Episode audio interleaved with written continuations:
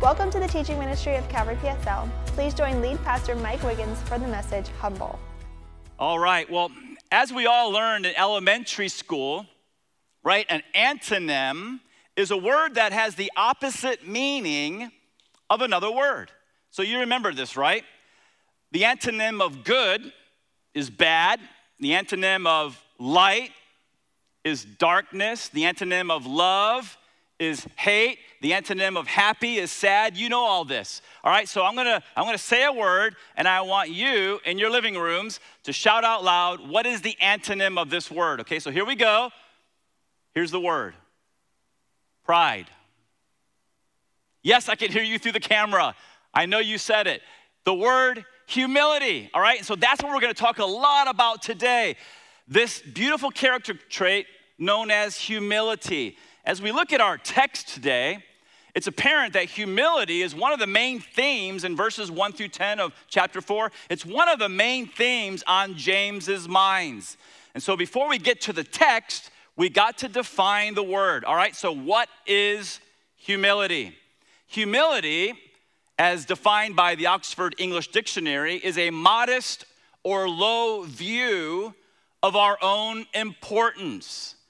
All right, so I'll say it now for a third time. Humility is that beautiful character trait that resides in people that have a low or modest view of themselves. Now, don't misunderstand. I'm not talking about having a low view of ourselves in, term of our, in terms of our importance to God.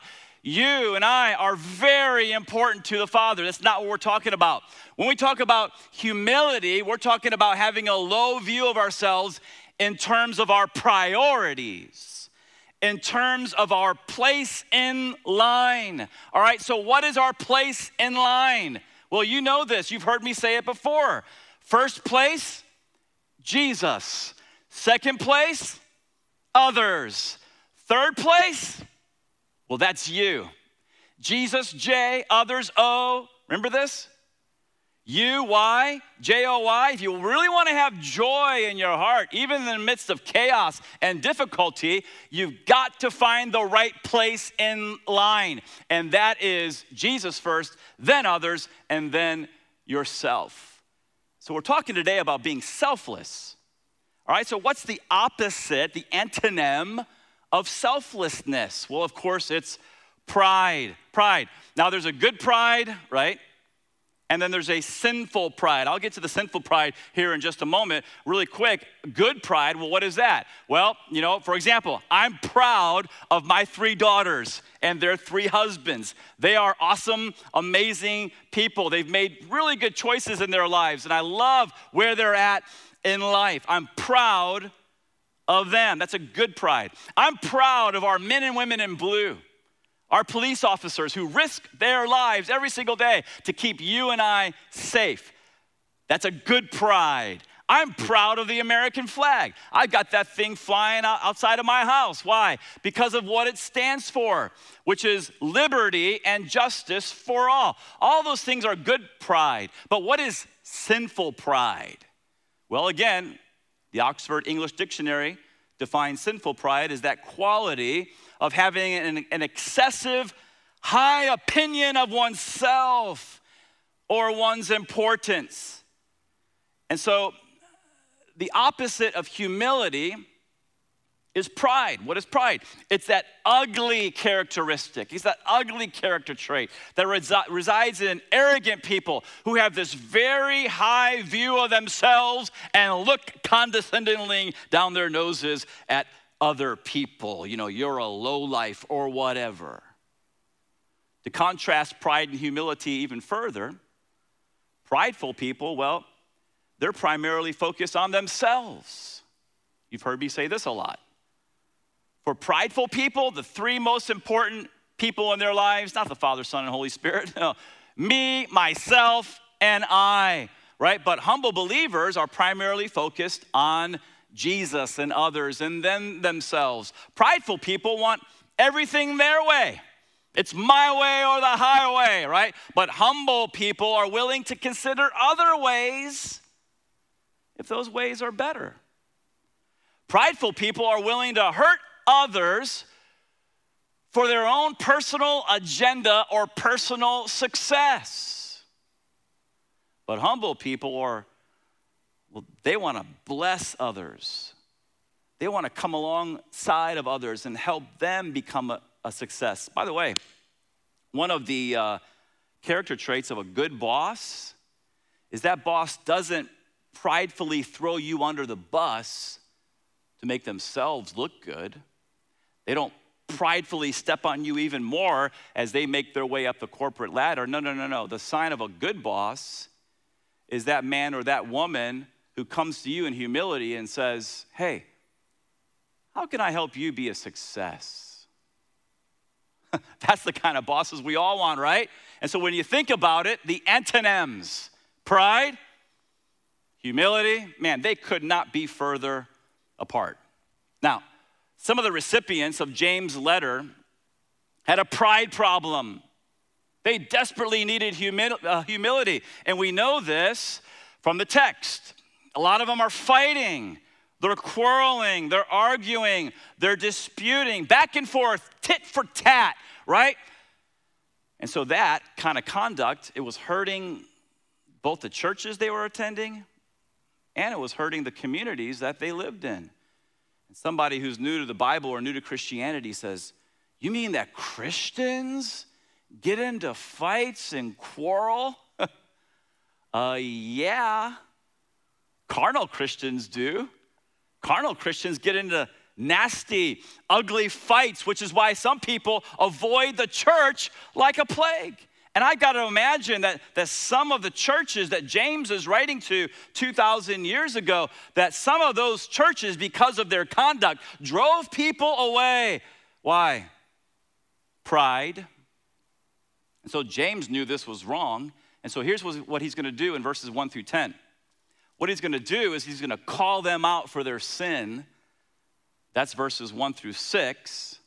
And then he's going to give them some principles to get them back on track. And that's verses 7 through 10. I love the simplicity of the book of James. So, where are we going today? James chapter 4, 1 through 10. James is going to call the people out, verses 1 through 6, for their sin, and then he's going to help them get back on track. That's verses 7 through 10. All right, so right now, if you're looking at James chapter 4 and verse 1 from your living rooms, or your bedrooms or wherever you are, say amen. If you're driving, do not look at the Bible. All right, so here we go. What causes quarrels and what causes fights among you? Is it not this? That your passions are at war within you? You desire and do not have, so you murder. Wow. You covet. By the way, did you notice the word passions, the word desire, and now the word covet? You covet and cannot obtain, so you fight and quarrel. So, how sad is this, right? Christians going back and forth, tit for tat, and in some situations, their arguments became so bitter and so contentious, they committed murder. Now, I hope this was not physical murder. One commentary that I read today, this guy thought it was physical murder. I have to disagree. I think it probably was hatred in the heart. But I don't say that to minimize the situation because you know this. In God's eyes, man, hatred in the heart is the same thing as murder.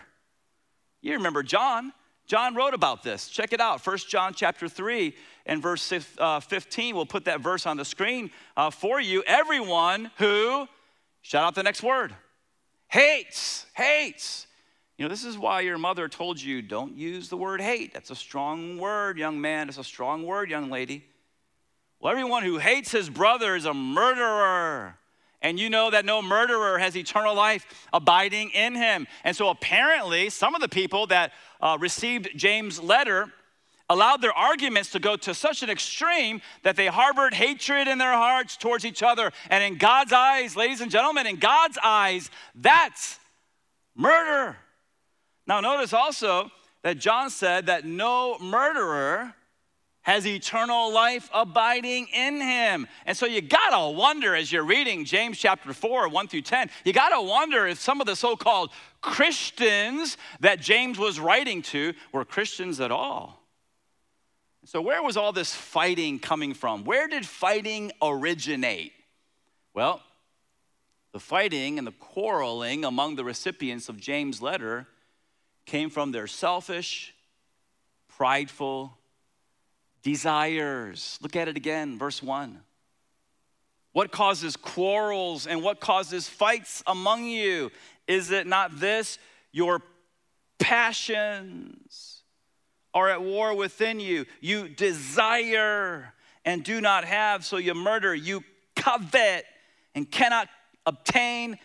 So, what do you do? You fight and you quarrel. Selfish, prideful desires, ladies and gentlemen, they originate from our sin nature. Sin nature, synonymous with the flesh. And so, selfish, prideful desires originate in our sin natures, and then they eventually work themselves out through our lips or through our lives, through our words or our works. They tempt us to fight, they tempt us to quarrel. And you see this with little kids, right? All right, so one toddler takes a toy, right, from another, another toddler, and, and what's the result? the result is fight in the nursery, right? take the toy, the other kid goes, mine, mine, hit, hit, right? And then, wah, wah. Well, you know what's sad? Some adults do the same thing. Some adults are primarily focused on themselves, right? Me, myself, and I. Some adults want everything their own way. It's my way or the highway. Some adults are willing to hurt others for their own personal interests, their own agenda, their own personal success. And what do they do? Because they're coveting, because of their desiring, and these passions are at war within them, they get into it with anyone and everyone who opposes them or opposes their point of view. We see this in homes between husbands and wives, and between kids. We see this in neighborhoods between neighbors going at it, right? We see this in workplaces between coworkers, and we even see it at what is touted to be the happiest place on earth Disney World. You've seen this, right? I've seen some ugly fights in Disney World. I mean, what, what, do they expect when you're standing in line for over an hour in 90 degree weather and 100% humidity? Of course, right? Passions are gonna flare. When, you're, when we got a million people in front of Cinderella's castle, right? And you can't even barely move. What are they? Well, anyway, as you can tell, Disney is not my favorite place in the world. But man, I've seen some nasty stuff at the happiest place on earth. All these disputes as people go tit for tat, right? Over politics, religion, racial tensions, and whether or not somebody should wear a mask at Walmart.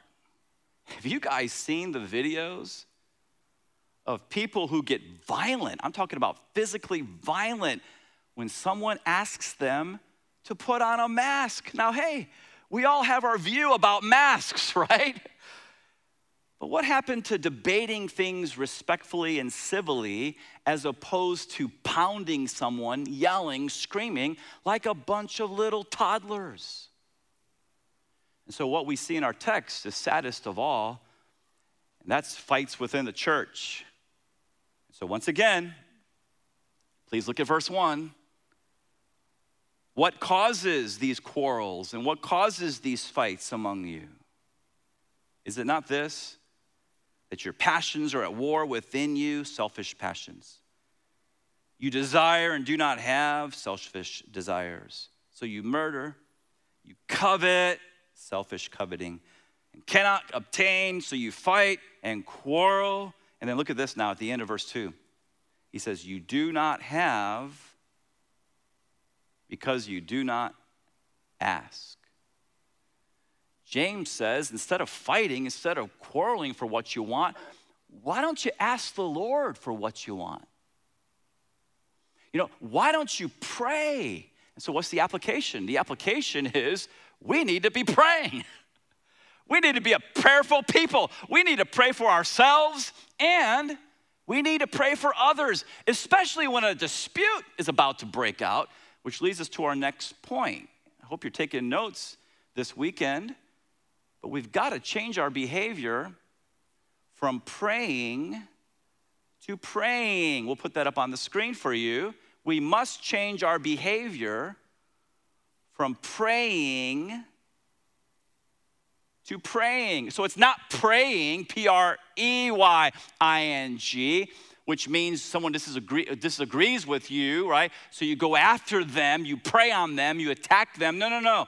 We need to pray, P R A Y. Here it is. We need to fight our battles on our knees. Isn't that what Moses did? You know, after he sent those 12 spies into the land to spy out the promised land, to spy out the land of Canaan. So, what happened in that story? Well, after going throughout the land, the 12 spies came back, but they had two different viewpoints. You guys remember this story, right? It was two against 10. 12 spies, two against 10.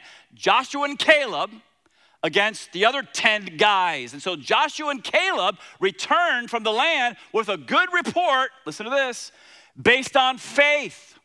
They're like, hey, everybody, we can do this with the Lord's help. Of course, it's gonna be hard. Of course, there's gonna be obstacles, but it's called the promised land. That means God promised it to us, and God's a promise keeper. And so, hey, we're going in, let's go.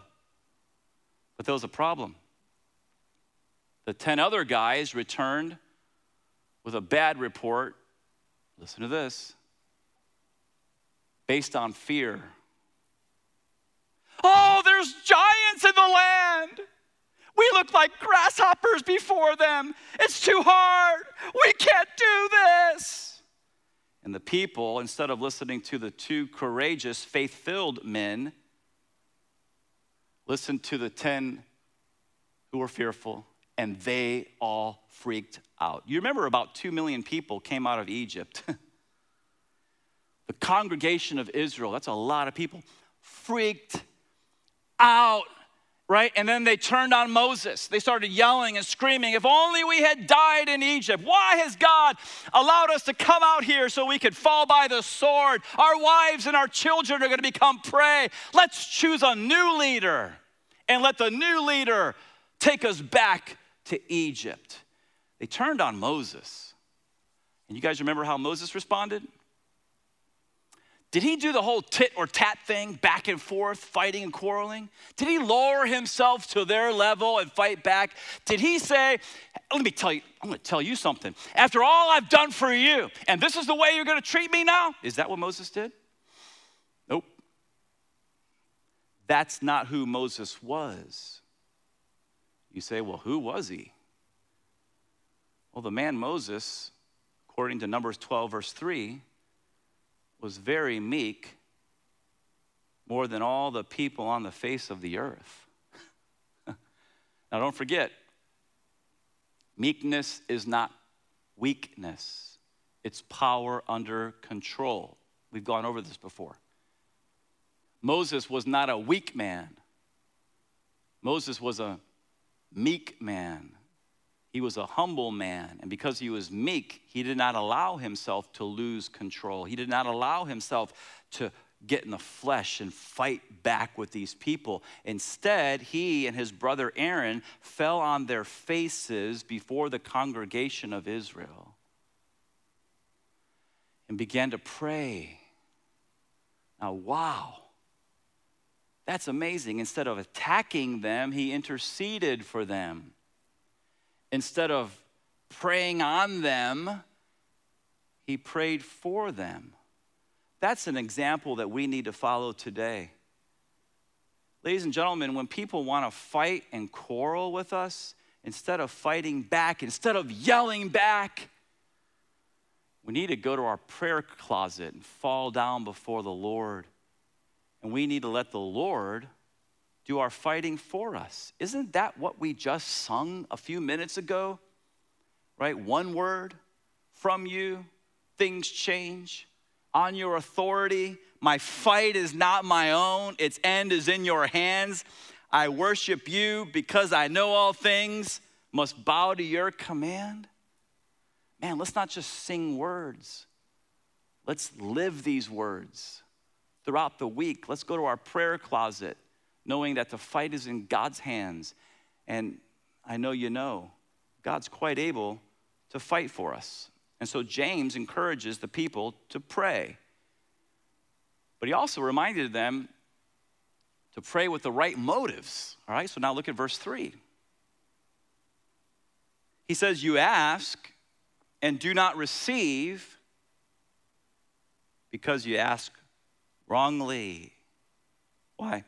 To spend it on your passions. And so some of the recipients of this letter were praying with the wrong motives. All right, so that now leads us to our next point if you're taking notes. All right, the purpose of prayer is not for our will to be done, it's for God's will to be done on earth as it is in heaven.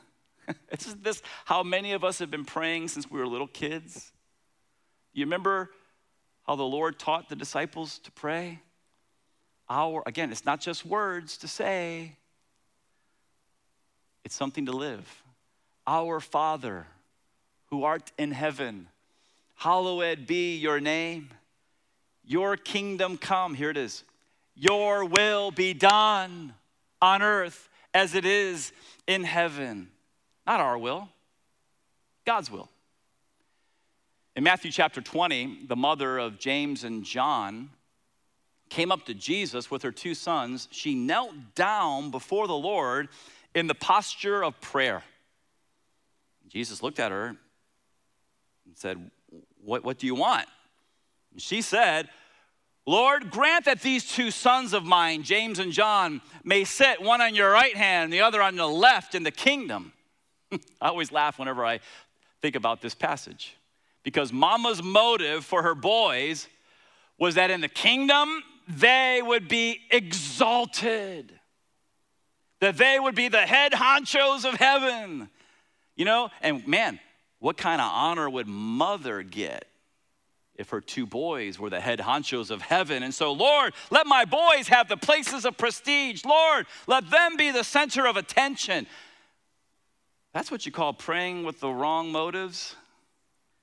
We all know in the Gospels that the disciples, they argued a lot about who's going to be the greatest in the kingdom of God. I'm going to be the greatest. No, I am. Back and forth, back and forth. Okay, so what's that all about?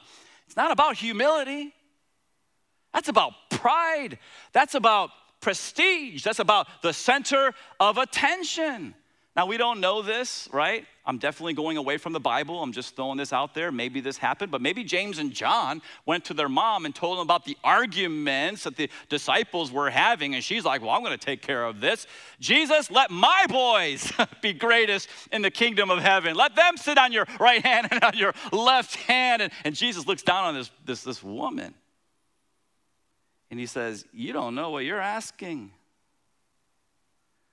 Then he looks over at James and John and he says, Are you guys able to drink the cup that I'm going to drink? If you're new to the Bible, that's the cup of suffering. And they're like, We're able. They're young, they're naive, they're green. They have no idea what they're going to experience, right? We're able as long as we can be the head honchos in heaven. And he said, You will drink my cup. Study the life of James, study the life of John, and you'll see they drank Jesus' cup. You will drink my cup, boys, but to sit at my right hand and my left is not mine to grant, it's my dad's decision. All right, so these kinds of selfish prayers, they're still all around today, right? And here's why because a lot of Christians, they approach God like he's some kind of cosmic vending machine. Wouldn't you guys agree that a lot of the stuff in a vending machine isn't very good for us? Right? Candy, um, soda, sugar, sugar, sugar that's gonna rot your teeth. And yet, what do we do? We stand before that vending machine and we have these desires. Oh, I gotta have that. And we put our dollar in and we make our request. So many Christians stand before God like he's some kind of cosmic vending machine. And they make their request, listen to this, for something that is not good for them. God knows it's not good for them, but, but still, man, they, they so desire this. This will satisfy my desire. And then they say at the end of their prayer, in Jesus' name, right? You got to emphasize that word Jesus, in Jesus' name, as if that's some kind of magic formula, right? In order that they can get what they want. Is that what praying in Jesus' name is all about? Uh, no. what is it about? Again, I refer you to gotquestions.org. Great website. Praying in Jesus' name means praying with his authority and asking the Father to act upon our prayers because we come in the name, the authority of his Son, Jesus. Praying in Jesus' name means the same thing as praying according to the will of God, all right? And so the phrase that Jesus gave him himself, if you ask anything in my name, the phrase in Jesus' name was not given to us as some kind of magic formula, right, to get our will done. It was given to us as a way to get God's will done. And ladies and gentlemen, what I'm teaching you today is correct theology that is, by the way, not taught this way in a lot of churches, but it's correct theology that lines up perfectly with what John said in 1 John chapter 5 verse 14 and 15. He says, and this is the confidence that we have toward him, that if we ask anything, are you listening? If we ask anything according to his will, he hears us. And if we know that he hears us in whatever we ask, we know that we have the requests that we have asked of Him. And so, maybe the reason that your prayer is not being answered is because God knows your daddy who loves you that that thing's not good for you, whether you say in Jesus' name or not. All right, and so the recipients of James' letter, what's going on here? They're filled with pride, and their pride can be seen by their fighting and quarreling, verses 1 and 2. And then their selfish prayers. That's verse 3. What, what were they doing? They were acting like the world, which is why James now writes in verse 4. Please look at verse 4. You adulterous people. Now, some people have accused me of preaching too hard, but I have never, ever called anyone in this church adulterers. But you know, James is being inspired by the Holy Spirit here, and so apparently they needed it. You adulterous people, do you not know that friendship with the world is enmity with God? Put that little phrase on your refrigerator, by the way. Therefore, whoever wishes to be a friend of the world makes himself an enemy of God. Or do you suppose it is to no purpose that the scripture says he yearns jealously over the spirit that he has made to dwell in us.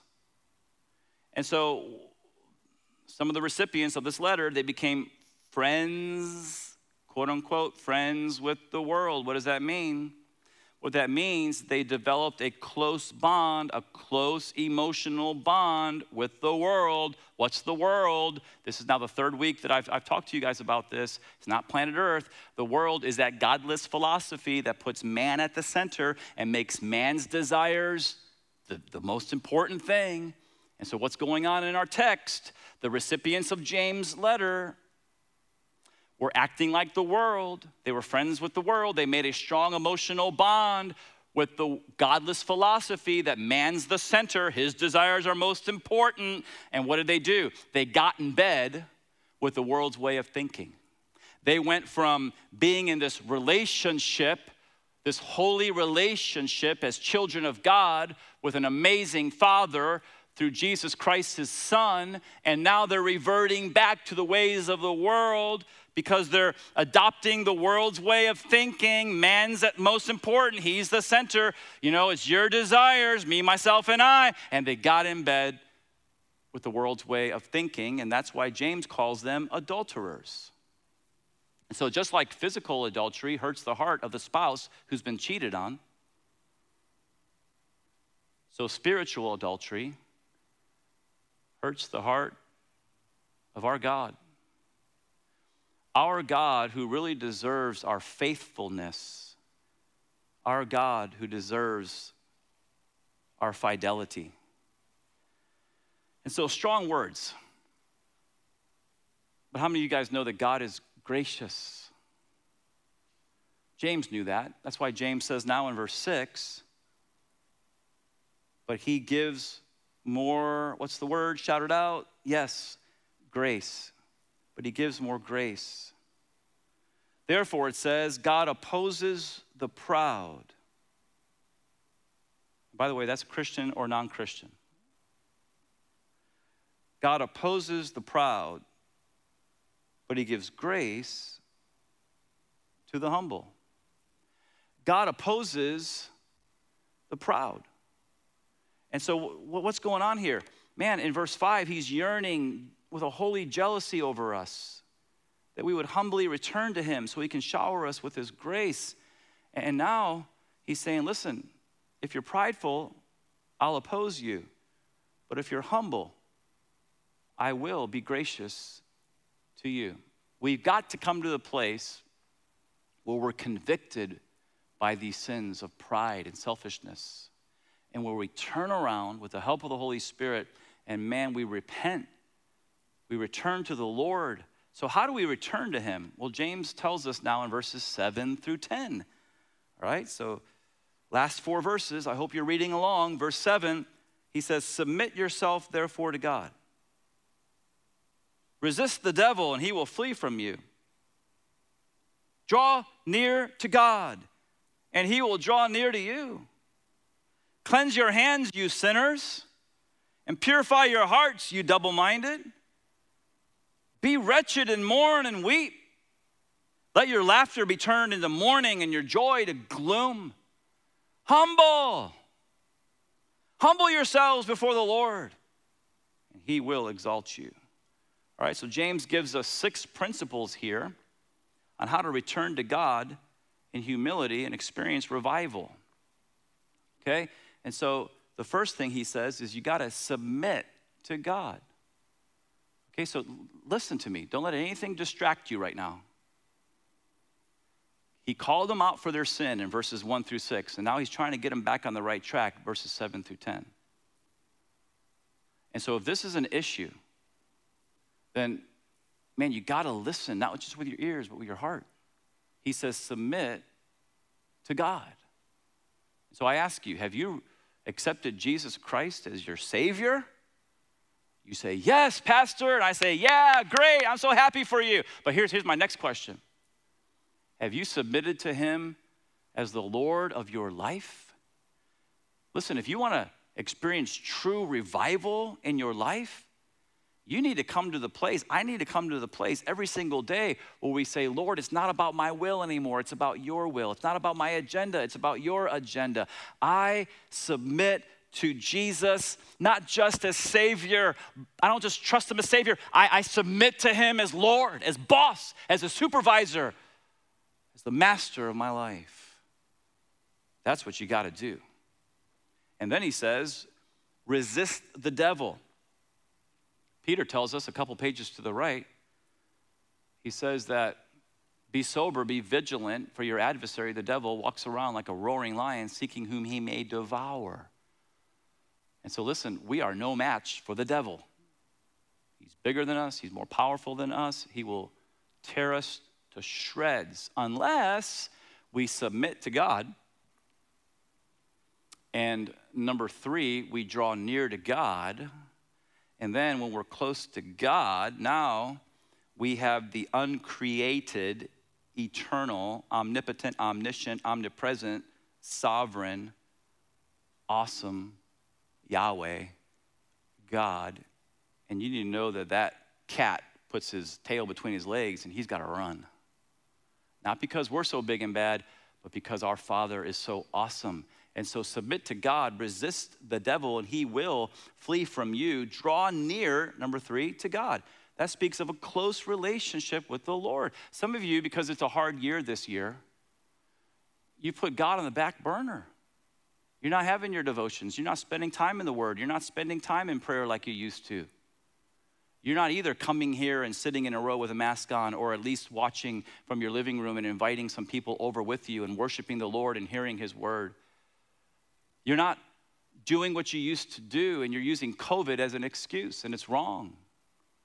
We're still God's people, man, and in good times and bad times, we need to serve Him. We need to draw near to Him. Not so much like Martha, who's always going 100 miles an hour, busy, busy, busy, busy, busy, getting in the flesh. Lord, tell my sister to, you know, not that, but more like Mary, where we take time in our busy schedules to sit at Jesus' feet and hear His word. This is a call to repentance for some of you. You need to take God off the back burner. You need to recommit yourself to Him. Submit to Him. Resist the devil. Draw near to God. And then purify your hearts. Psalm 66 and verse 18 says, If I regard iniquity in my heart, the Lord will not hear me. Now, I believe that the true blood bought, born again believer is eternally secure. You cannot convince me otherwise. Read Romans chapter 8. But even though we can't lose our sonship or our, our daughtership, if that's even a word, with the Lord, we can lose our fellowship. And ladies and gentlemen, if we regard iniquity in our hearts, the Lord will not hear us. And so that sin, whatever that sin may be that you're aware of, that you haven't repented of, it's there. Listen, that sin, that sin is hindering your prayer life.